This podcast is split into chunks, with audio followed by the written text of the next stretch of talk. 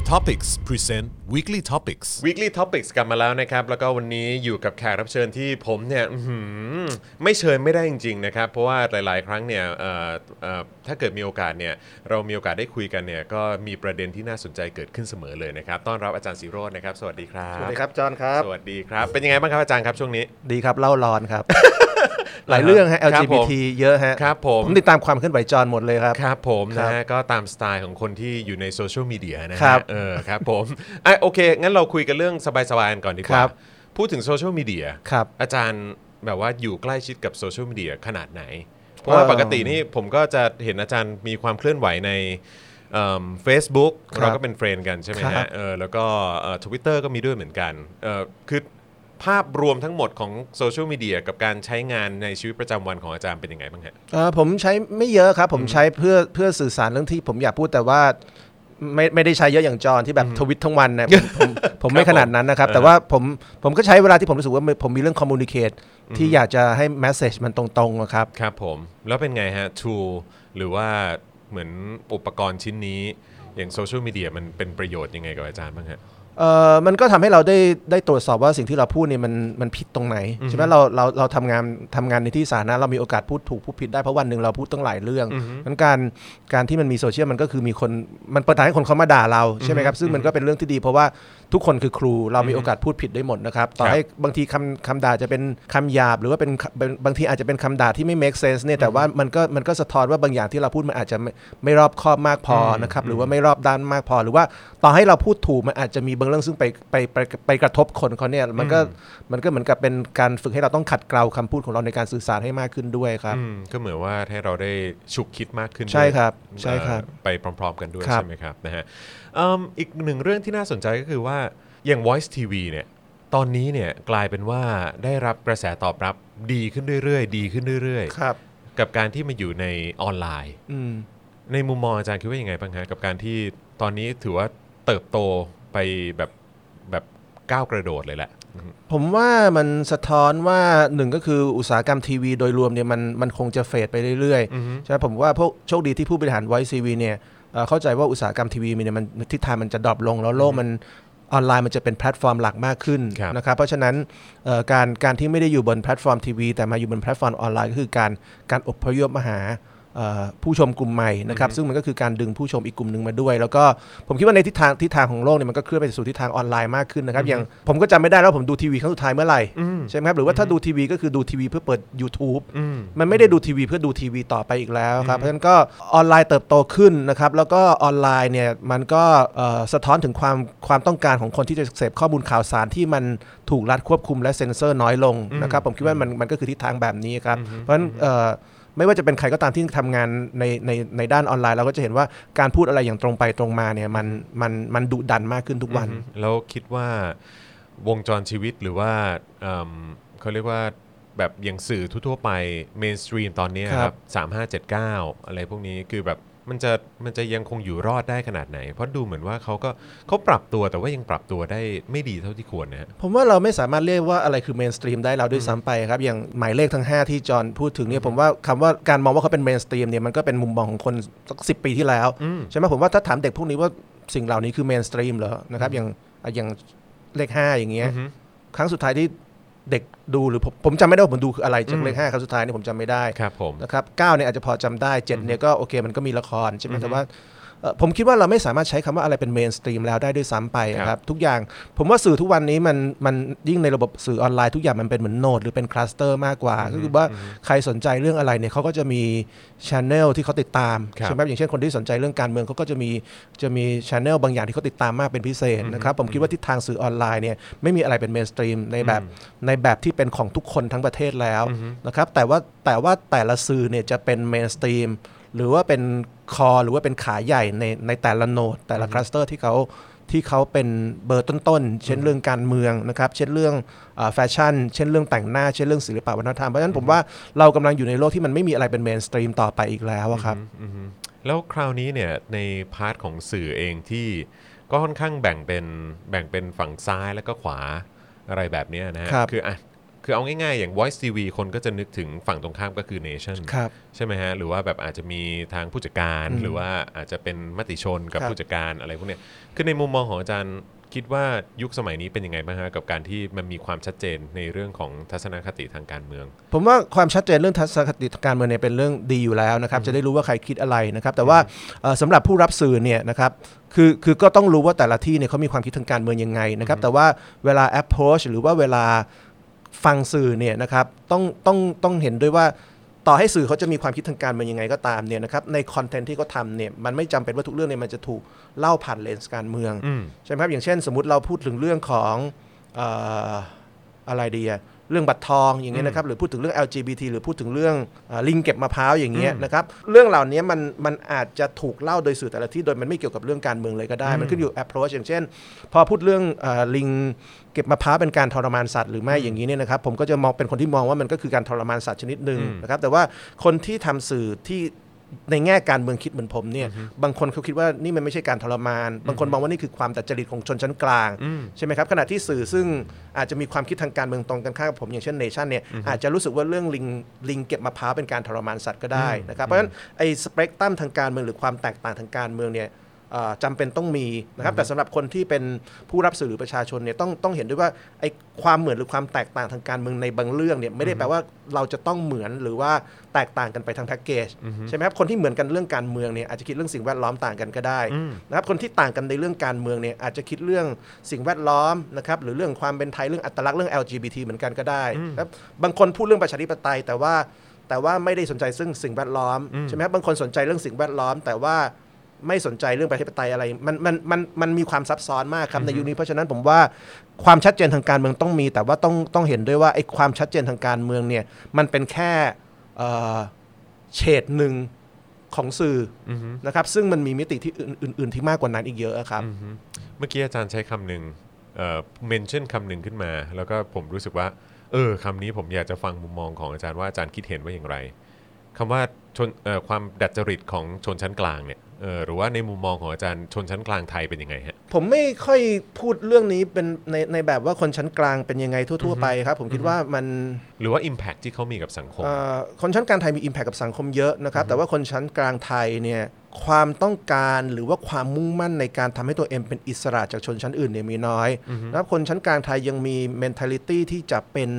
ติ่งของคนชั้นสูง ผมคิดว่าเรื่องนี้เราพูดได้นะครับว่าโลกในฝันโลกในฝันของคนชั้นกลางไทยเนี่ยเขาไม่ได้คิดถึงสังคมที่มันมีคนชั้นกลางแบบเขาขึ้นมาเยอะๆนะครับเขาคิดว่าเขาอยากจะเป็นคนชั้นกลาง ซึ่งถึงวันหนึ่งเขาจะไต่เต้าเป็นคนชั้นสูงนะครับซึ่งอันนี้มันเป็น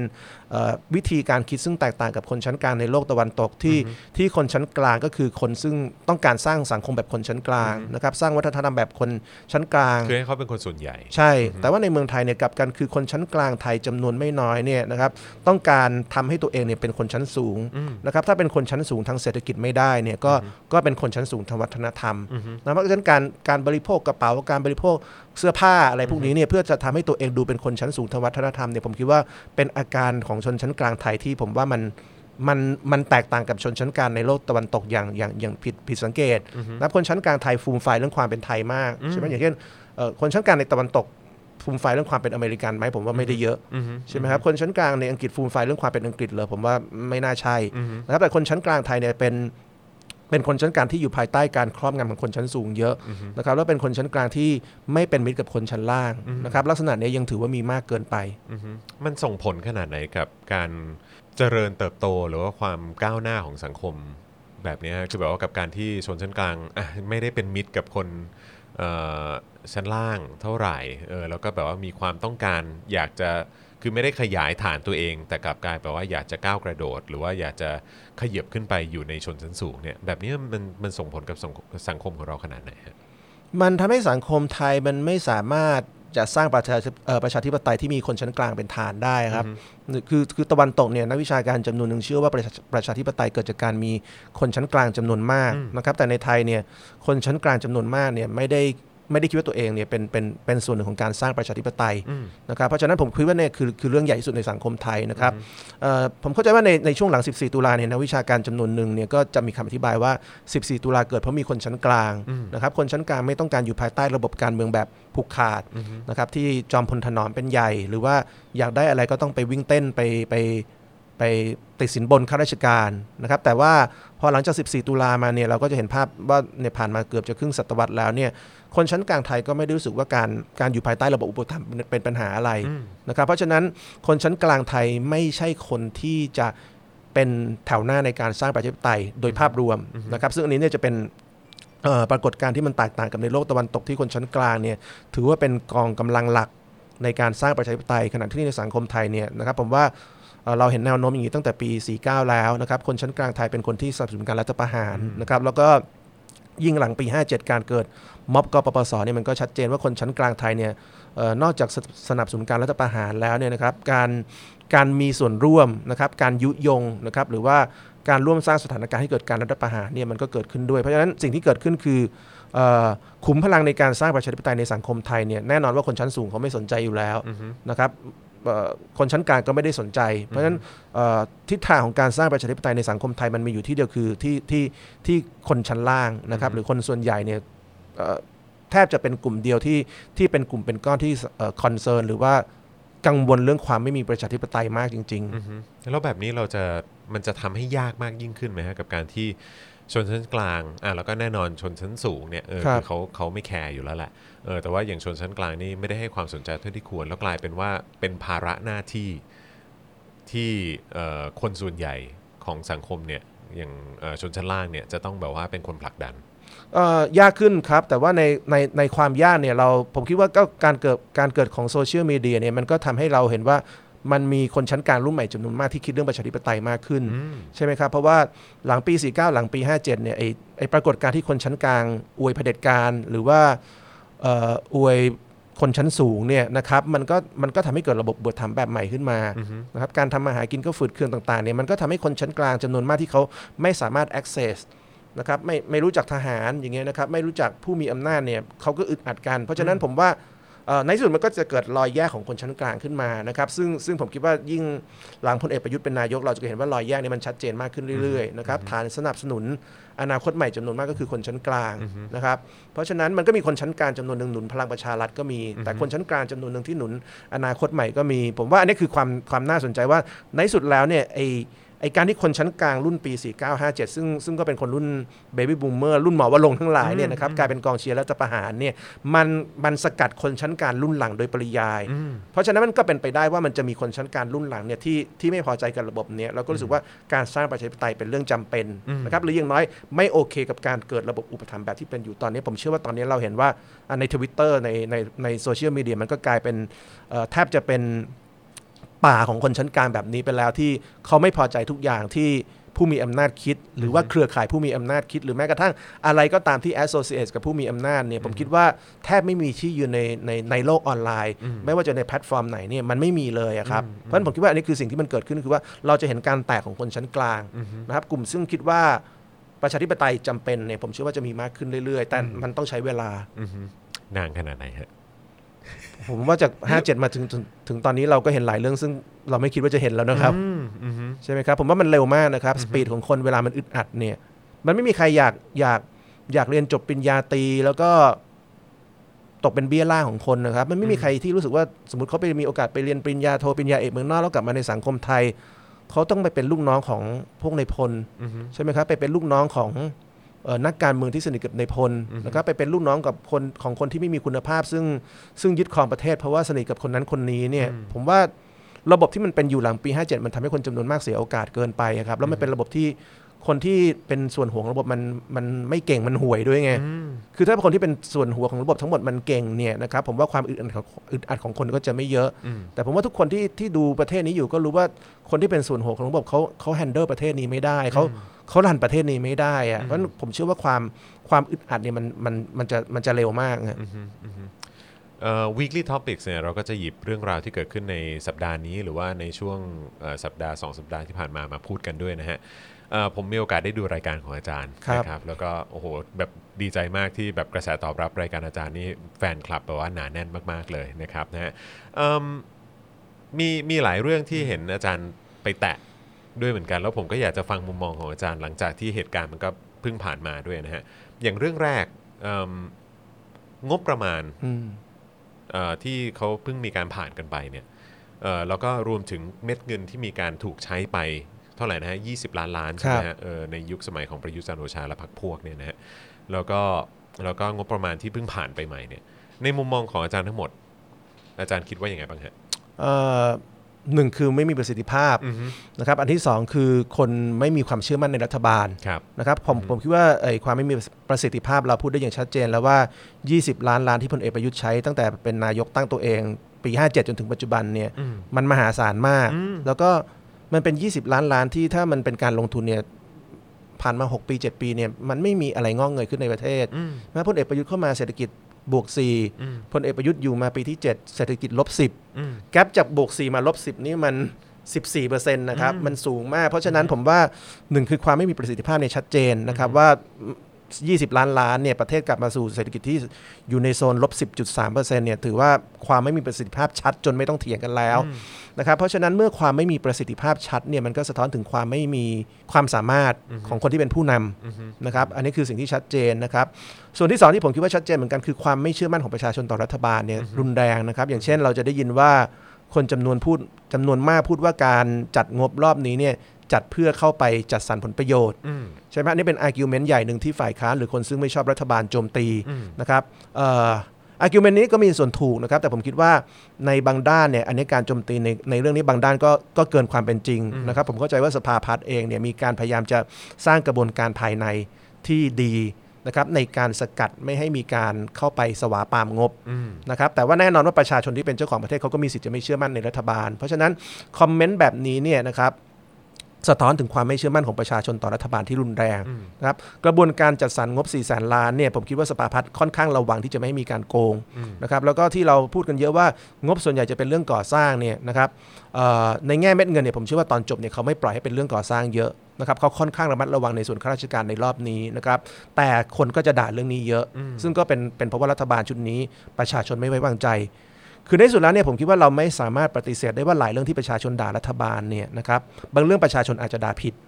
นะครับอาจจะมีข้อมูลไม่ครบหรือมีอคติ ซึ่งก็ไม่เป็นไรประชาชนมีสิทธิ์มีอคติกับรัฐบาลอยู่แล้วนะครับแต่รัฐบาลไม่มีสิทธิ์จะอคติประชาชน แต่ประชาชนเนี่ยอคติกับรัฐบาลได้ ประชาชนจะด่านายกผิดถูกเนี่ยประชาชนด่าได้หมด แต่ว่าสาระสำคัญคือกำเนิดของรัฐบาลชุดนี้ประชาชนเขาไม่เชื่อถืออเพราะฉะนั้นเมื่อเขาไม่เชื่อถือเขาไม่เชื่อมั่นคุณเนี่ยอะไรก็ตามที่คุณทำเนี่ยมันเป็นเรื่องติดลบในใจประชาชนตลอดนะครับ ซึ่งซึ่งมันทำให้รัฐบาลทำงานยากนะครับ แต่ว่ารัฐบาลก็ต้องรับกรรมในเมื่อคุณอยากเป็นนายกโดยที่ประชาชนเขาไม่ได้อยากให้คุณเป็นนายกเนี่ยคุณต้องก็ต้องรับกรรมที่คุณจะโดนประชาชนด่าแบบนี้ไปเรื่อยความแข็งแรงในการอยู่ในอำนาจของของรัฐบาลเนี้ยฮะรวมถึงเอ่อประยุทธ์จันทร์โอชาแล้วก็พรรคพวกเนี่ยนะฮะคือมันอ่อนแรงลงไปเยอะไหมฮะคือในในแง่ของแรงสนับสนุนด้วยหลังจาก 6 ปีที่ผ่านมาจากประชาชนเอ่อ บางส่วน รวมถึงเราก็ต้องยอมรับว่ามีเรื่องของในายทุนเข้ามาด้วย แบบผลงานการบริหารงานอะไรต่างๆ ที่ผ่านมาเราก็เห็นได้ชัดและหนี้ที่เพิ่มขึ้นมากขึ้นเรื่อยๆของของคนไทยเนี่ยมันก็เพิ่มขึ้นตามไปด้วยเหมือนกัน คือสิ่งเหล่านี้เนี่ยมันมันลดทอนความแข็งแรงของรัฐบาลนี้ลงไปไหมฮะแล้วหรือแล้วแล้วแล้วมันจะยังคงเป็นไปได้ไหมที่เขาจะอยู่ครบวาระ ผมไม่ไม่เชื่อพลเอกประยุทธ์จะอยู่ครบวาระครับ ผมเชื่อว่าแรงสนับสนุนทางสังคมเนี่ยเป็นศูนย์แล้วครับนะครับแรงสนับสนุนจากคนปกติคนที่ไม่ได้ผลประโยชน์อะไรจากพลเอกประยุทธ์หรือว่าบางคนเรียกว่าระบอบคอสช หรือระบอบประยุทธ์เนี่ยผมเชื่อว่าแทบจะเป็นศูนย์แล้วนะครับเอ่อตัวเลขเศรษฐกิจแบบนี้คนตกงานที่มันจะทะลุ 8 ล้านคนอย่างนี้เนี่ยนะครับทุกอุตสาหกรรมได้รับผลกระทบหมดเนี่ยมันไม่มีทางที่จะมีแรงเอ่อแรงหนุนทางสังคมอยู่แล้วนะครับผมเจอหมอนงหมอนวดภูเก็ตจำนวนมากตกงานตั้งแต่มีนานะครับ กลับบ้านไปอยู่กาลสินธุ์อย่างเงี้ยทุกวันนี้ยังไม่มีงานทำถามว่าทุกวันนี้ทำอะไรช่วยแม่เก็บทัวร์อ๋อแล้วในประเทศเราเนี่ยมันจะมีคนแบบนี้ 8 ล้านคน ซึ่งเป็นประชากรวัยทำงานนะครับเขาคือคนที่ปกติเนี่ยเขาคือคนที่เลี้ยงครอบครัว เลี้ยงพ่อแม่เขาเลี้ยงลูกหลานเขาแต่ณเวลานี้เนี่ยคนเหล่านี้จะตกงาน เพราะฉะนั้น 8 ล้านคนที่ตกงานเนี่ย เขาไม่มีทางรักพลเอกประยุทธ์แล้ว8ล้านคนซึ่งเป็นคนที่เป็นเป็นกำลังหลักในการเลี้ยงครอบครัวเนี่ยณเวลานี้เขากลายเป็นภาระให้พ่อแม่เขาที่ต่างจังหวัดเลี้ยง เพราะฉะนั้นผมเชื่อว่าพ่อแม่เขาเนี่ยก็ไม่น่าจะรักพลเอกประยุทธ์ก็ไม่น่าจะ happy เพราะฉะนั้นสิ่งที่มันเกิดขึ้นคือนายกคนนี้ไม่มี social base แล้วครับไม่มีไม่มีฐานทางสังคมที่รองรับแล้วนะครับแต่แน่นอนว่าในกลุ่มที่ยังสนับสนุนอยู่เนี่ยมันก็ต้องแพ็กกันแน่น ใช่ไหมครับ ผมคิดว่าสิ่งที่เราเห็นในรอบหนึ่งปีที่ผ่านมา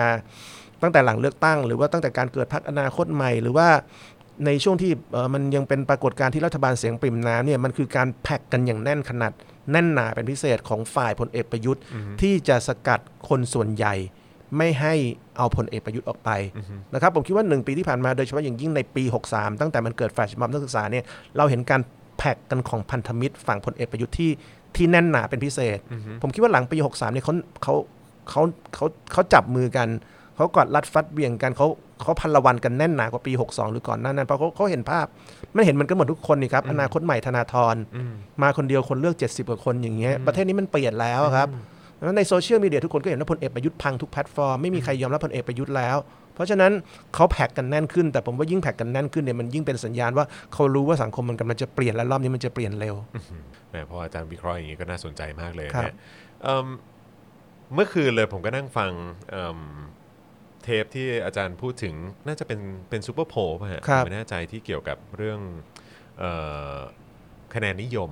ที่ประชาชนแบบมีให้กับพรรคการเมืองต่างๆ แล้วก็แน่นอนเอมพรรคก้าวไกลใช่ไหมฮะก็มาเป็นอันดับหนึ่งอันดับสองเป็นเพื่อไทย อันดับสามรู้สึกจะเป็นประชาธิปัตย์มั้งครับเออสี่ค่อยเป็นประประชารัฐครับแล้วก็ห้าก็เป็นภูมิใจไทยเอิ่มมีอยู่สองประเด็นที่อยากถามอาจารย์ฮะคือ พอมันออกมาเป็นอย่างเงี้ยโอเคผมผมรู้ว่า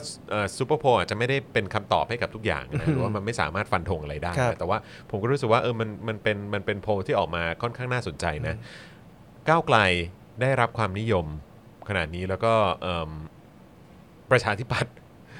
ยังมีคะแนนนิยมที่มากกว่าพลังประชารัฐ อันนี้ผมก็สำหรับผมผมครับผมตกใจนะเออนะฮะแล้วก็อันนั้นอันนั้นประเด็นหนึ่งแล้วก็อีกประเด็นหนึ่งเนี่ยก็คือก้าวไกลตอนนี้กลายเป็นว่าได้รับ ความเหมือนให้ความสนใจหรือว่าคะแนนนิยมเนี่ยมากกว่าเพื่อไทยอืมอาจารย์รู้สึกไงฮะ ประชาธิปัตย์เนี่ยผมงงมาก มาสูงกว่าพลังประชารัฐเออใช่ก็ก็สูงกว่ากันไม่เยอะเท่าไหร่อ่าฮะนะครับอ่าฮะคือผมว่าประชาธิปัตย์พลังประชารัฐเนี่ยมันมาจากพลังประชารัฐมันเสื่อม จนประชาธิปัตย์ที่ยืนอยู่กับที่ก็เลยเลยแซงไปโดยปริอ้าวยายขึ้นมาซะอย่างนั้น พลังประชารัฐผมว่า ผมคุยกับพลังประชารัฐกี่คนทุกคนก็รู้ว่าพรรคตัวเองไม่มีข่าวที่มันเป็นข่าวบวกนะครัอ่าบฮะอ่าฮะผมจำไม่ได้ว่าข่าวบวกครั้งสุดท้ายของพลังประชารัฐมันคืคืออเมื่เรื่อองไหร่อะไร มันไม่มีเลยนะครับมันมีแต่ปรินามีแต่ศิระมีแต่ไพบูลย์มีแต่แย่งตำแหน่งแย่งเก้าอี้นะคครัรับบมีแต่อุตมะสมคิดด่ากันเองกับคนในพรรคอย่างเงี้ยเพราะฉะนั้นพลังประชารัฐทำให้ตัวเองถอยหลังลงคลองแล้วประชาธิปัตย์ไม่ได้โดดเด่นแต่พลังประชารัฐถดถดถอยนับส่วนก้าวไกลกับเพื่อไทยเนี่ยผมว่าน่าสนใจเพราะว่าเป็นครั้งแรกที่ ผมจำไม่ได้ว่ามันเคยมีโพลไหนที่ที่เพื่อไทยเป็นอันดับสองนะครับอาจจะมีแต่ผมจำไม่ได้ก็ได้นะครับ แต่ว่าผมผมคิดว่ามันไม่เคยมี เพราะฉะนั้นอันเนี้ยผมว่าสำหรับสำหรับผมไม่มีนัยยะนะครับเพราะว่าก้าวไกลเนี่ยอ่าพูดตรงๆในในช่วงแรกหลายคนก็จับตาใช่ไหมครับว่าพอธนาธรไปแล้วเนี่ยพักจะอ่อนลงไหม ซึ่งในช่วงหนึ่งมันก็ดูดรอปลงจริง ๆ เพราะว่าเพราะว่าเอ่อพิพิธาเข้ามาเนี่ยหนึ่งก็คือเขาเขาไม่ได้เป็นถ้าเป็นฟุตบอลเขาไม่ใช่เป็น เป็น front man ของทีมมาก่อน เพราะฉะนั้นจังหวะช่วงแรกมันก็ฝืดมันก็ drop มันก็เหมือนกับเอะภาพของพิธาหายไปไหนนะครับเอ่อแต่ว่าจากการอภิปรายเนี่ยผมคิดว่าก้าวไกลตอนนี้เซตทีมได้แล้วนะครับเป็นทีมที่ต่อให้ไม่มีธนาธรไม่มีอะไรเนี่ยก็ยังมีความแข็งแกร่งนะครับเอ่อแล้วก็ทำงานบนสิ่งที่เป็นจุดแข็งของอนาคตใหม่ นั่นก็คือความสามารถในการสื่อสาร นะครับคือคือบางเรื่องเนี่ยอนาคตใหม่หรือก้าวไกลไม่ได้มีข้อมูลใหม่ข้อมูลในหลายเรื่องเท่ากับเพื่อไทยนะครับแต่มีความสามารถในการสื่อสารนะครับแล้วมีความสามารถในการทำให้แมสเซจของตัวเองไปสู่คนรุ่นใหม่ หรือผู้สนับสนุนเนี่ยผมคิดว่าต้องยอมรับว่าอนาคตใหม่หรือก้าวไกลทำได้ดีกว่าเพื่อไทยนะครับเนื้อหาสาระของเพื่อไทยหรือพรรคเศรษฐเอ่อหรือคุณมิ่งขวัญหรือก้าวไกลเนี่ยไม่ต่างกันเลยนะครับพูดถึงเรื่องงบประมาณที่ไม่มีประสิทธิภาพคอนเทนต์เดียวกันหมดเลยนะครับแต่พออยู่ในคุณมิ่งขวัญเนี่ย content ซึ่งก้าวไกลพูดให้จบภายใน 15 นาทีนะครับพร้อม Presentation ประมาณ 6-7 แผ่นเนี่ยคุณมิ่งขวัญต้องใช้เวลา 40 นาทีอย่างนี้เนี่ยมันก็ทำให้มัน reach หรือว่าไปถึงคนคนรุ่นใหม่ได้ยาก เพราะฉะนั้นหนึ่งก็คือเราเห็นว่าเห็นชะเห็นแล้วว่าเอ่อพิธาเซตทีมได้แล้ว แล้วก็มีทีม backup ที่แข็งแล้ว อันที่สองคือการการรับมรดกของการสื่อสารกับคนรุ่นใหม่เนี่ยผมว่าก้าวไกลได้ได้ได้ได้โมเดลในการทำงานแล้ว ว่าจะสื่อสารยังไงคนคนคนคนฟังนะครับ อันที่สามที่ผมคิดว่าณเวลานี้ที่ต้องจับตามองคือ คนที่เป็นบุคลากรของก้าวไกลจำนวนมากเนี่ยแน่นอนว่าความที่เขาไม่ได้เป็นคนแถวหน้า ในช่วงเลือกตั้งเนี่ยเขาก็ไม่ใช่เป็นคนที่เป็นเป้าในการถูกโจมตี ใช่ไหมครับธนาธรปิยบุตรพันนิกาเนี่ยเป็นแถวหน้าในการเลือกตั้ง เพราะฉะนั้นมันมันโดนเยอะความช้ำก็เยอะ แต่อย่างพิธาอย่างวิโรจน์อย่าง อย่างสิริกัญญาอย่างเงี้ยเขาไม่ได้เป็นเป็นตัวที่เป็นตัวเป้ามาก่อน เพราะฉะนั้นความบอบช้ำทางการเมืองเขาก็น้อย ฝ่ายตรงข้ามจะไปโจมตีทางการเมืองของเขาเนี่ยก็ลำบากนะครับผมคิดว่าอันนี่คือคือคือสามสิ่งที่เราเห็นแล้วก็ทำให้ก้าวไกลเนี่ยน่าจับตามองมากเป็นพิเศษ แต่ที่แน่ๆเนี่ยตอนนี้เนี่ยก้าวไกลฟื้นแล้วครับแล้วก็ต้องจับตามองด้วยว่าในในสมการเนี้เพื่อไทยจะจะ จะยึดตำแหน่งของการเป็นพรรคอันดับหนึ่งกลับมายังไง เพราะว่าสิ่งที่ก้าวไกลพูดไม่ได้ต่างกับสิ่งที่เพื่อไทยพูดพูดเรื่องเดียวกัน เพราะฉะนั้นคำถามจึงไปอยู่ที่เพื่อไทยว่าประสิทธิภาพในการในการสื่อสารของเพื่อไทยเนี่ยจะทำยังไงให้มันให้มันฟื้นขึ้นมาได้คิดว่าฐานเสียงของเพื่อไทยเป็นยังไงบ้างฮะตอนนี้ มันมันสั่นคลอนไหมฮะ หรือว่ามันมันมันลดลงฮะ พูดยากแต่ผมว่าก็คงไม่ค่อยสบายใจครับ อย่างเช่นการแพ้ในในการเลือกตั้งซ่อมหลายครั้งเนี่ยนะครับแน่นอนว่าทุกครั้งมันมีสาเหตุ ใช่ไหมแล้วก็เป็นสาเหตุซึ่งมันเกี่ยวข้องกับการตุกติกการใช้อำนาจรัฐการใช้อิทธิพลทั้งนั้นนะครับแต่ว่าจะแพ้เพราะอะไรก็ตามเนี่ยผมคิดว่าการแพ้หนักเนี่ยถ้าเป็นทีมฟุตบอลคนมันก็ต้องไม่มั่นใจครับ ใช่ไหมครับว่าถ้าเกิดทีมเราแพ้ 4 นัด ต่อให้ต่อให้ทีมเราแพ้แมนยูนัดที่ 1 แพ้ลิเวอร์พูลนัดที่ 2 แพ้เชลซีนัดที่ 3 แพ้แมนซิตี้นัดที่ 4 ก็ตามเนี่ย แต่แฟนแฟนแฟนทีมก็ต้องไม่มั่นใจอยู่ดีว่าเฮ้ยมันแพ้สี่นัดเนี่ยความความเชื่อมั่นเนี่ยผมว่ามันคงจะมีผล เพราะฉะนั้นก็ต้องรีบฟื้นฟูขึ้นมาอีกหนึ่งเรื่องที่ที่ก็มีการพูดมาโอเค อาจจะไม่ใช่สัปดาห์สองสัปดาห์ที่ผ่านมานะฮะแต่ว่าก็คือเรื่องของการเลือกตั้งท้องถิ่นครับเออในในคือมันมันเป็นสิ่งที่ไม่เกิดขึ้นมานานละแต่ว่าดูเหมือนว่ามันก็เป็นสิ่งที่ท้องถิ่นเองก็ก็เรียกร้องแล้วก็รอคอยอยู่เหมือนกันนะฮะเอ่ออาจารย์คิดว่าอย่างไงบ้างฮะรัฐบาลไม่อยากมีการเลือกตั้งท้องถิ่นเราเราเราดูเราก็รู้อยู่แล้วใช่ไหมครับว่าผู้ว่ากทมเนี่ยก็เตะทวงไปเรื่อยๆ เลือกตั้งท้องถิ่นก็เตะทวงไปเรื่อยๆ เพราะฉะนั้นก็มันมันชัดเจนว่าสิ่งที่รัฐบาลชุดนี้กลัวคือเขาคุมประชาชนไม่ได้อะครับ การเลือกตั้งครั้งที่แล้วก็เกิดขึ้นในเวลาที่เขาคิดว่าพลังเอ่อพลังประชารัฐพร้อมนะครับหรือว่ารัฐบาลพร้อมกับทุกคนนะครับ การเลือกตั้งทั้งท้องถิ่นถูกเตะทวงอย่างนี้คือรัฐบาลมันมันคือสัญญาณว่ารัฐบาล ประเมินว่าตัวเองยังคุมประชาชนไม่ได้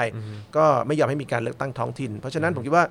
ในสุดแล้วเนี่ยเอ่อถ้าถามผมว่าการเลือกตั้งท้องถิ่นตอนนี้มันสะท้อนอะไร มันก็สะท้อนถึงการต่อสู้ทางการเมืองของคนสองกลุ่มนะครับสมรภูมิของการต่อสู้เพื่อให้ประเทศนี้เป็นประชาธิปไตย จากการเลือกตั้งระดับชาติในปี 62เนี่ยนะครับมันกำลังจะเกิดสมรภูมิใหม่คือการเลือกตั้งท้องถิ่นนะครับซึ่งซึ่งซึ่งฝั่งรัฐบาลเนี่ยเตะทวง ขณะที่ตอนนี้กลายเป็นว่าฝั่งซึ่งเป็นหัวหอกของการ พยายามต่อสู้เพื่อประชาธิปไตยนะครับคืออย่างอนาคตใหม่หรือก้าวไกลเนี่ยเป็นเป็นฝั่งซึ่งพยายามทำให้เห็นว่าเขามีความพร้อมในการเลือกตั้งท้องถิ่นนะครับเพราะฉะนั้นผมคิดว่าโจทย์เรื่องการเลือกตั้งท้องถิ่นเนี่ยกำลังจะเป็นโจทย์ใหม่เป็นสมรภูมิใหม่ของการการต่อสู้เรื่องประชาธิปไตยนะครับเราดูดูดูเอ่อ ผู้เล่นหลักไม่ว่าจะเป็นก้าวไกลเออไม่ว่าจะเป็นคณะก้าวหน้านะครับผมพูดผิดเป็นคณะก้าวหน้ากับฝั่งฝั่งรัฐบาลที่เตะถ่วงเนี่ยมันเห็นแล้วว่ามันมันมันคือคู่ขัดแย้งที่เป็นชุดเดิมที่ที่ทะเลาะกันในการเลือกตั้งปี 62 ครับ เพียงแต่เปลี่ยนจากอนาคตใหม่กับประยุทธ์มาเป็นเอ่อคณะก้าวหน้ากับมหาดไทย หรือกับใครก็ตามที่เตะถ่วงการเลือกตั้งท้องถิ่นตอนนี้แค่นั้นเอง เรื่องที่น่าสนใจหนึ่งอย่างเนี่ย คือผมมีโอกาสคุยกับหลายต่อหลายคนครับอย่างอย่างล่าสุดเอ่อ weekly topics เอ่อเทปที่เอ่อกำลังจะออนแอร์วันเนี้ยนะฮะที่ที่เราคุยกันเนี่ยเอิ่มก็คือคุยกับทางพี่ต้อมยุทธเลิศอืมแล้วเอิ่มสิ่งที่พี่ต้อมเนี่ยหยิบยกขึ้นมาเนี่ยก็คือเรื่องบ้าน ไม่ฮะ บ้านโดนทุบอันนั้นเขาบอกด้วยนะว่าแบบว่าเออคู่กรณีเขาเป็นใครแต่ว่าผมเมาไม่ได้ เออนะฮะแต่ว่าก็คือคือพี่ต้อมบอกว่ารุ่นกูอะแพ้เออรุ่นกูอะแพ้เผด็จการอืม เออฮะไอ้รุ่นที่จะต้องลงมือไปต่อสู้จริง ๆ เนี่ยก็คือคนรุ่นใหม่ อืม โดยเฉพาะกลุ่มนักศึกษาเออฮะคือคืออาจารย์คิดว่ายังไงฮะคือแบบว่ามันตอนนี้มันมันเป็นภาระของนักศึกษา หรือว่าคนรุ่นใหม่ไปแล้วหรือเปล่าในการที่จะมาต่อสู้กับกับ เอ่อเผด็จการ หรือว่าคนที่กำลังแบบครองอำนาจอยู่อยู่อยู่ในตอนนี้ ผมว่าเป็นภาระของทุกคนนะครับคือคือในที่สุดแล้วเนี่ยประชาธิปไตยเนี่ยมันมันเถียงกันเยอะว่าคืออะไรนะครับ แต่ผมว่าประชาธิปไตยในมุมผมเนี่ยง่ายมากเลยนะครับ มันคือการเอาคนส่วนใหญ่นะครับ เอาคนหมู่มากเนี่ยไปไปสู้กับคนส่วนน้อยนะครับ เพราะว่าเพราะว่าเอ่อในในสังคมซึ่งไม่เป็นประชาธิปไตยเนี่ยคือสังคมซึ่งคนส่วนน้อยผูกขาดอำนาจรัฐนะครับอำนาจเศรษฐกิจ อำนาจทางทหารอำนาจด้านข้อมูลข่าวสารอะไรเพราะฉะนั้นประชาธิปไตยคือคือคือสังคมหรือว่าคือกระบวนการที่คนส่วนใหญ่เนี่ยต้องไปเอาประเทศมาจากคืนคืนมาจากคนส่วนน้อยนะครับเพราะฉะนั้นผมคิดว่าประชาธิปไตยเนี่ยเป็นภารกิจของทุกคนนะครับเอ่อ ไม่มีรุ่นไหนสำคัญกว่ากันเอ่อสำคัญกว่ากันในการในการต่อสู้เพื่อประชาธิปไตยนะครับเพียงแต่ว่าในในบางเฟสนะครับในบางโมเมนต์ของประวัติศาสตร์เนี่ยบางกลุ่มอาจจะโดดเด่นขึ้นมานะครับซึ่งซึ่งอันนั้นเป็นเรื่องขึ้นอยู่กับสถานการณ์ทางการเมืองนะครับสถานการณ์ทางสังคม สถานการณ์ทางเศรษฐกิจทางวัฒนธรรมแต่ละช่วง แต่ผมคิดว่าโดยภาพรวมเนี่ยเอ่อ ประชาธิปไตยเนี่ยคือการลงขันของประชาชนนะครับจะเป็นคุณจะเป็นคนอายุ 80 อายุ 70 อายุ 60 50 40 30 15 10 ขวบอะไรก็ตามแต่เนี่ยนะครับประชาธิปไตยคือการลงขันของทุกคน ไม่มีคนรุ่นไหนที่เป็นเป็นหัวหอกในการต่อสู้เพื่อเอ่อประชาธิปไตยนะครับมันมันมาจากการลงขันนะครับเพราะฉะนั้นเอ่อผมไม่คิดว่านักศึกษาเป็นเป็นเป็นเป็นกองกำลังหลักในการต่อสู้ แต่ว่าบางช่วงเนี่ยนะนักศึกษาอาจจะมีบทบาทได้สูงนะครับซึ่งขึ้นอยู่กับเอ่อ movement ของประวัติศาสตร์ของสังคมมากกว่า เรื่องที่ผมเพิ่งเจอมาในโลกโซเชียลมีเดียสดๆร้อนๆเลยนะฮะแต่ว่าคือโอเคมันเกี่ยวข้องกับเรื่องของเอิ่มพรบคู่ชีวิต เรื่องของ LGBTQ+ อะไรพวกนี้ใช่ไหมฮะ แล้วก็คือโอเคเประเด็นนี้เป็นประเด็นที่ที่ผมก็ก็จะต้องต้องรับผิดชอบกับคำพูดที่ผมพูดไปแหละนะแต่ว่าใน ในโลกในในทวิตเตอร์อย่างเงี้ยก็มีคนแสดงความเห็นมาในลักษณะที่ว่า เฮ้ย คือมันไม่จำเป็นจะต้องแบบเหมือนล่าแม่มดกันนะ อือฮึ หรือเหมือนสร้างความเกลียดชังกันเอง ในกลุ่มที่อยากจะเรียกร้องสิทธิเสรีภาพ ในกลุ่มที่อยากจะเรียกร้องประชาธิปไตยเอ่อหรือว่าในกลุ่มที่อยากจะเรียกร้องความเท่าเทียม คือเราเป็นกลุ่มเดียวกัน แต่ว่ากลับกลายเป็นว่าในกลุ่มเดียวกันเนี่ยมีเรื่องของการเอิ่ม เหมือน คือจะใช้คำว่าถกเถียงก็ก็ไม่กล้าใช้คำว่าถกเถียง เพราะว่ามันมันมันยังไม่เกิดการถกเถียงฮะมันมันเกิดการมันเกิดเป็นการตามล่ากันมากกว่าเออหรือว่าจวกกันมากกว่า ในในมุมมองของอาจารย์คิดว่ายังไงฮะกับการที่เฮ้ยเรากำลังมุ่งหน้าสู่เป้าหมายเดียวกัน แต่ว่าในระหว่างทางเนี่ยมันเกิดมันเกิดความขัดแย้งที่ค่อนข้างรุนแรง แบบนี้หลาย ๆ ครั้ง มันมันมันมีหลายระดับที่ต้องคิดเรื่องนี้ใช่ไหมในในฐานะที่เราเป็นคนผลิตสื่อหรือคนทำสื่อเนี่ยก็คำด่าทั้งหมดเนี่ย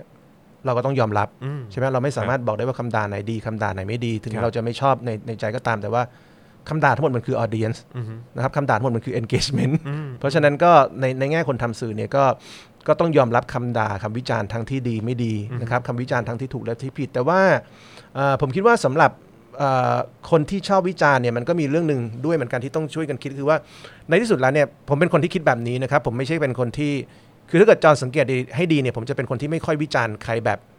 มึงแม่งแย่ทุกเรื่องอะไรแบบเนี้ยมึงเลวทุกเรื่องมึงผิดทุกเรื่องนะครับทัศนะมึงไม่ไม่ใช้ไม่ได้ทุกเรื่องเนี่ยแม้กระทั่งกับรัฐบาลเนี่ยผมก็ไม่ได้วิจารณ์ทุกเรื่องนะครับบางเรื่องที่เขาทำเรื่องเศรษฐกิจดี ผมก็บอกเฮ้ยเรื่องนี้เขาทำดีนะครับเอ่อผมคิดว่าสำหรับผมเนี่ยผมเป็นคนที่เชื่อว่าการวิจารณ์เนี่ยมันมีทั้งการวิจารณ์ที่ดีและการวิจารณ์ที่เลวนะครับแล้วผมอยากเป็นคนที่ทำให้เกิดการวิจารณ์ที่ดีนับการวิจารณ์ที่ดีคือการวิจารณ์ที่เมื่อวิจารณ์เสร็จแล้วเนี่ยหนึ่งก็คือ คนต้องรู้ว่าเราได้เรียนรู้อะไรอืม นะครับอันที่สองคือการวิจารณ์ที่ดีเนี่ยเมื่อวิจารณ์เสร็จแล้วเนี่ยทั้งคนฟังและเราเนี่ยต้องฉลาดขึ้นอืมนะครับส่วนการวิจารณ์ที่เลวในมุมมองผมคืออะไรเนี่ยการวิจารณ์ที่เลวคือการวิจารณ์ที่ทำบนเพื่อการบอกว่าคนที่วิจารณ์เนี่ยถูก ส่วนคนถูกถูกวิจารณ์เนี่ยแมันโง่อืมผมคิดว่าการวิจารณ์อย่างนี้ไม่ใช่การวิจารณ์ที่ดีนะครับ เป็นการวิจารณ์ที่เอ่อสร้างอีโก้ตัวเอง เป็นการวิจารณ์ที่ยกตัวเองให้เหนือคนอื่นนะครับ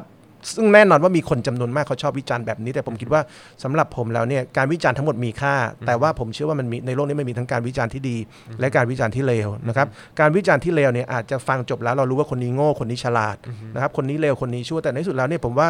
โลกมันไม่ได้เดินหน้าอยู่บนการบอกว่า มันมีคนเลวหนึ่งคน มันมีคนชั่วหนึ่งคน มันมีคนโง่หนึ่งคนนะครับ โลกมันเดินหน้าอยู่บนบนการวิจารณ์ที่เมื่อวิจารณ์เสร็จแล้วเนี่ยคนมันได้เรียนรู้ว่า เฮ้ยสิ่งที่คุณพูดเนี่ยมันผิดตรงไหน แล้วมันจะแก้กันยังไงนับการวิจารณ์ไม่ใช่การชี้หน้าด่าคนนะครับ วิจารณ์คือการเรียนรู้ร่วมกัน ผมเชื่อแบบนี้ว่าการวิจารณ์เนี่ยคือการเรียนรู้ร่วมกัน เพราะฉะนั้นคุณจะด่ากันยังไงอย่างรุนแรงยังไงก็ได้ แต่ถ้า ในที่สุดแล้วเนี่ยคุณมีวิธีคิดแบบนี้ว่าการวิจารณ์คือการเรียนรู้ร่วมกัน ตอนจบเนี่ยคนที่ด่ากันมันต้องฉลาดไม่ใช่ตอนจบรู้สึกว่ามึงแม่งโง่ กูแม่งดีกว่ามึงอย่างนี้เนี่ยถ้าอย่างนี้ผมว่าไม่ใช่การวิจารณ์นั่นคือการด่า แล้วในในมุมมองของอาจารย์คิดว่ามันมันเป็นสิ่งที่มันจะก่อให้เกิดการสะดุดไหมฮะกับการที่เราจะมุ่งหน้าไปสู่เป้าหมายเดียวกัน แต่ว่าบางทีเรา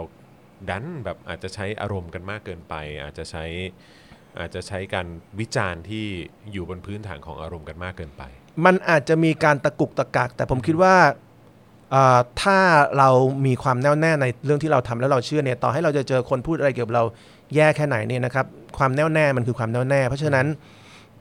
มันคือเหมือนก้อนกรวดในรองเท้าครับก้อนกรวดมันไม่ทำให้คนซึ่งมีความมุ่งมั่นเนี่ย เบี่ยงเบนไปจากการไปถึงยอดเขาเอเวอเรสต์นะครับ ผมคิดว่าทุกคนที่อยากเดินไปสู่ยอดเขาเนี่ยมันจะเจออุปสรรคหมด แต่ว่าถ้าเรามีความแน่วแน่เนี่ยอุปสรรคมันก็คือก้อนกรวดนะครับ ก้อนกรวดทำให้เกิดความลำคาญนะมีเอ่อถ้าลำคาญก็มีอยู่สองแบบแบบที่หนึ่งคือเอ่อหมกมุ่นอยู่กับเรื่องก้อนกรวด อันที่สองคือหยิบก้อนกรวดแล้วโยนก้อนกรวดทิ้งแล้วทำงานของเราต่อ ผมคิดว่าในการเปลี่ยนแปลงสังคมเนี่ยนะครับเอ่อการเปลี่ยนแปลงสังคมที่สำเร็จเนี่ยนะครับ อะไรที่เป็นก้อนกรวดเนี่ยโยนทิ้งไปนะครับอะไรที่เป็นก้อนกรวดเนี่ยไม่ต้องไปมองนะครับแล้วก็ทำสิ่งที่เราเชื่อว่ามันเป็นประโยชน์กับสังคมและในที่สุดแล้วเนี่ยผมเชื่อว่าเวลาสังคมมันเปลี่ยนแปลงแบบใหญ่ๆเนี่ยนะครับมันเป็นเหมือนเหมือนแม่น้ำเอ่อที่มันไม่มีทางเกิดด้วยการมี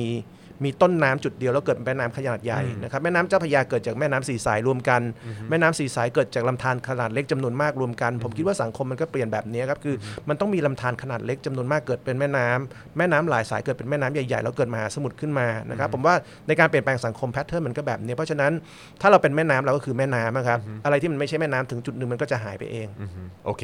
อะอันอันนั้นเป็นข่าวส่วนตัวครับเอ่อด้วยเหตุที่เอ่อกำลังเผชิญอยู่ครับนะฮะเอิ่มคราวผมนี้ก็โดนด่าแบบนี้เยอะเมื่อก่อนผมอ่าฮะโดนช่วงปี 48 49 ผมเคยโดนขนาดด่าว่าผมเป็นพวกเชียร์พันธมิตรเชียร์รัฐประหารนะบ้าบอกหน้าอย่างผมเนี่ยยังเคยโดนด่าแบบนี้ครับเพราะฉะนั้นผมการวิจารณ์แบบนี้บางเรื่องมันนอนเซนส์ครับครับผมครับผมก็ผมก็เพิ่งเจอล่าสุดว่าผมก็มีว่าผมเป็นสลิมด้วยเหมือนกัน ครับหรือผมว่าผมเคยโดนมาก่อนครับ ไม่เป็นไรครับ ผมก็จะแบบ โอ้โหสะอึกกันเลยทีครับเดียวตอนนั้นตอนนั้นผมเชียร์เรื่องการการที่มักกะสันเนี่ยควรจะเป็นพื้นที่สีเขียวอืมผมก็จะเดินคนจำนวนหนึ่งที่ชอบเรื่องประชาธิปไตยบอกผมว่าผมว่าคิดเหมือนสลิม เพราะว่าบังเอิญตอนนั้นเอ่อกลุ่มที่ถูกเรียกว่าสลิมเนี่ยเขาเชียร์เรื่องมักกะสันแล้วแล้วแล้วแล้วก็เลยจับไปอยู่พวกเดียวกันเลยใช่ครับก็เรื่องเรื่องธรรมดาครับอืมฮึอืมฮึครับผมนะฮะเอิ่มขอย้อนกลับมาที่หัวข้อเด่นใน 2 สัปดาห์ที่ผ่านมาก็คือ Life Coach นะฮะ อาจารย์คิดว่าทำไมสังคมไทยถึงไปแบบใช้บริการ Life Coach กันเยอะเหลือเกินฮะ มันเกิดอะไรขึ้นฮะ คือมันเกิดความไม่ไม่มั่นคงทางจิตใจหรือว่าความคือมันมันเพราะอะไรทำไมถึง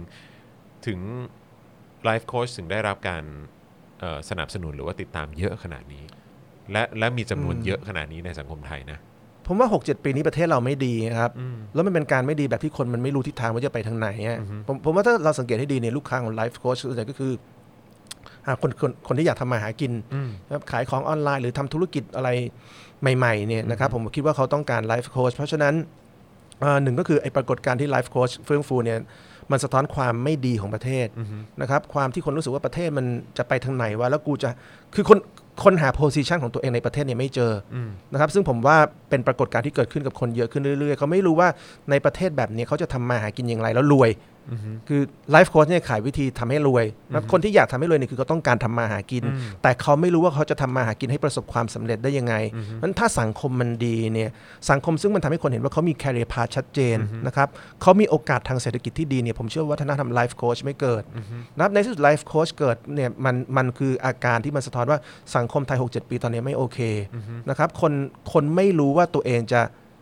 จะมีเข็มทิศอย่างไรไลฟ์โค้ชบางคนเขาบอกว่าเขาคือเข็มทิศชีวิตใช่ไหมฮะนั่นนั่นนะมันคือมันคือ mindset ของคนตอนนี้คือเขาไม่รู้เขาจะเอาอะไรเป็นเข็มทิศในชีวิต ผู้นำประเทศก็หวังไม่ได้ ชนชั้นนำก็หวังไม่ได้ใช่ไหมครับแล้วจะหวังจากอะไรนะครับ ก็ต้องหวังจากคนซึ่งมีคำคมประกอบดนตรีติ้งนอง ง่ายที่สุดจ่าย 4,000 บาท แล้วก็มั่นใจแล้วว่าเรามีทิศทาง เพราะฉะนั้นมันในที่สุดไลฟ์โค้ชเนี่ยไม่ใช่ปัญหานะครับไลฟ์โค้ชคืออาการของสังคม ซึ่งมันวิกฤต มันเดินหน้าต่อไม่ได้แล้วทุกอนูในสังคมเนี่ยโดยเฉพาะคนรุ่นใหม่ที่เขาอยากจะทำมาหากินเขาอยากจะรวยเนี่ยเขาไม่รู้เขาจะตั้งหลักยังไง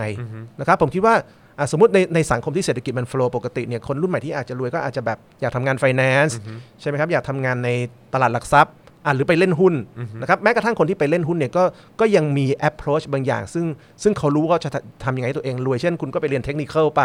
คุณไปดูวิธีดู ปัจจัยพื้นฐานดูงบการเงินไป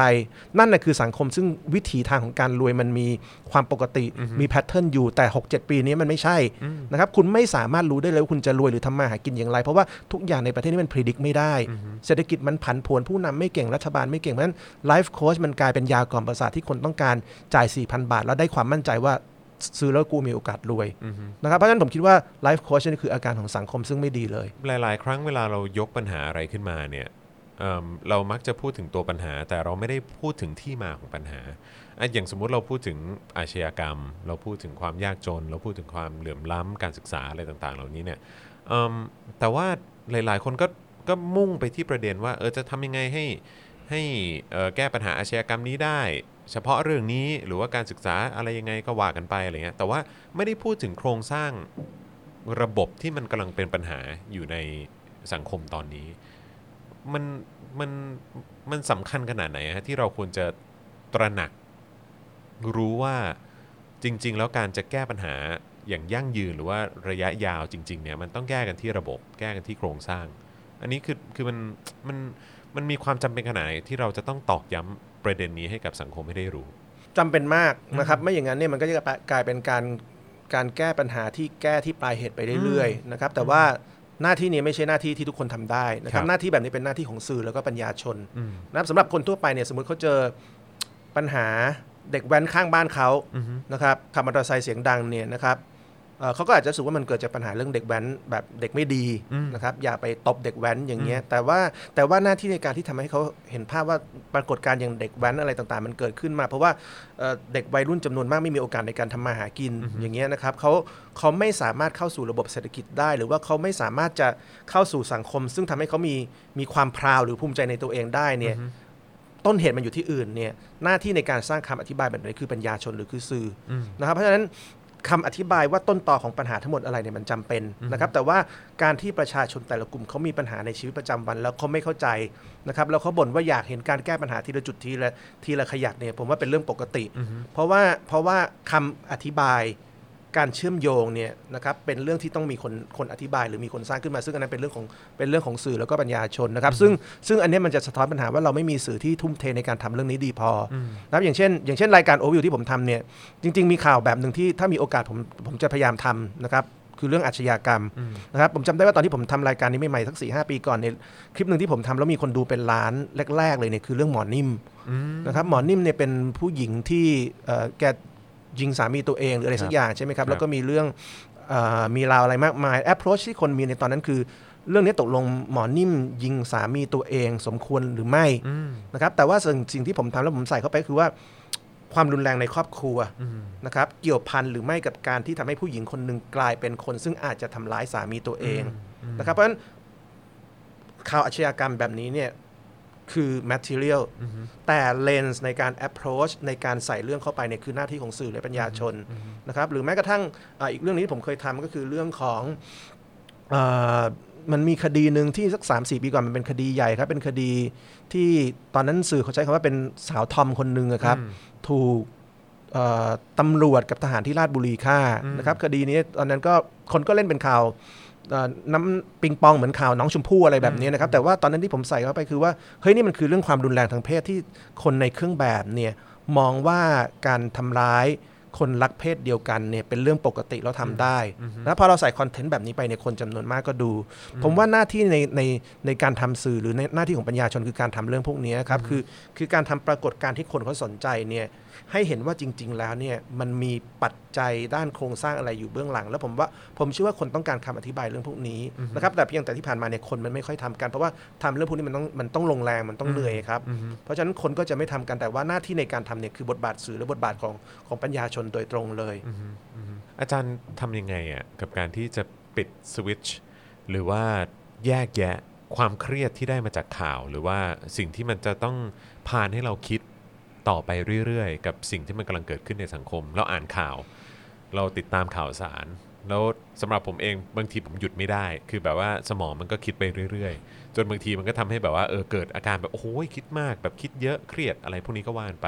อาจารย์มีวิธี handle สิ่งเหล่านี้ไหมฮะว่าแบบคือหรือว่าต้องต้องเตือนตัวเองยังไง หรือว่าต้องต้องทำยังไงกับการที่จะจะไม่จมดิ่งไปกับมันมากจนเกินไป ผม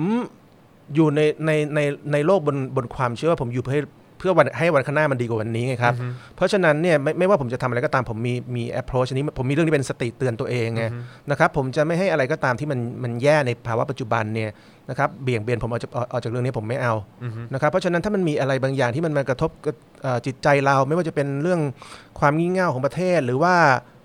ความงี่เง่าของเพื่อนร่วมงาน ซึ่งมันมีทุกที่อย่างนี้เนี่ยนะครับหรือว่าความงี่เง่าของสังคมที่ด่าเราผิดๆถูกๆอย่างนี้เนี่ยถึงจุดหนึ่งเนี่ยผมเอามันออกไปจากชีวิตหมดนะครับอืมอาจารย์ทำยังไงอะที่เอาออกผมต้องการที่นเอาออกไปได้อะชีวิตเราต้องดีอือฮึแล้วคติของผมคือชีวิตเราต้องไม่ไม่เลวเพราะว่าเพราะว่าคนที่เขาเกลียดชังเราอืมใช่ไหมครับ ชีวิตเราต้องดี แล้วก็อะไรก็ตามที่มันเป็นคำวิจารณ์ของคนคนที่เขาอาจจะไม่ชอบเราด้วยเรื่องการเมืองนะครับด้วยเรื่องการหมั่นไส้ด้วยเรื่องการแข่งขันด้วยเรื่องผลประโยชน์ต่างๆเนี่ยไม่ใช่ไม่ไม่ไม่ใช่เป็น element ที่ดีของชีวิต เพราะฉะนั้น การที่เราจะมีชีวิตที่ดีเนี่ยเราต้องเอา element หรือองค์ประกอบที่ไม่ดีออกไปจากชีวิตอือฮึนะครับเพราะฉะนั้นผมคิดว่านี่คือเรื่องของการบริหารจิตใจว่าในสุดแล้วชีวิตเราจะเดินไปข้างหน้าเพื่ออะไร แล้วผมรู้สึกว่าผมอยู่ในโลกโดยที่ผมรู้สึกว่าผมมี mission บางอย่างผมอยากให้ประเทศนี้มันดีขึ้นนะครับอือฮึผมไม่อยากให้ประเทศนี้มันแย่เหมือนที่ผมเคยเห็นมาผมอยากผมเชื่อว่าประเทศนี้มันดีขึ้นได้ แล้วผมเชื่อว่าผมสามารถพอจะช่วยให้ประเทศนี้ดีขึ้นได้ เพราะฉะนั้นอะไรก็ตามที่มันเป็นเรื่องแย่นะครับเป็นเรื่องนกาทีฟไม่ว่าจะมาจากเรื่องไหนเนี่ยผมไม่ให้มันอยู่กับผมเกิน 2 วันนะครับ หลัโอ้งจากโหนั้นสองวันก็นานนะ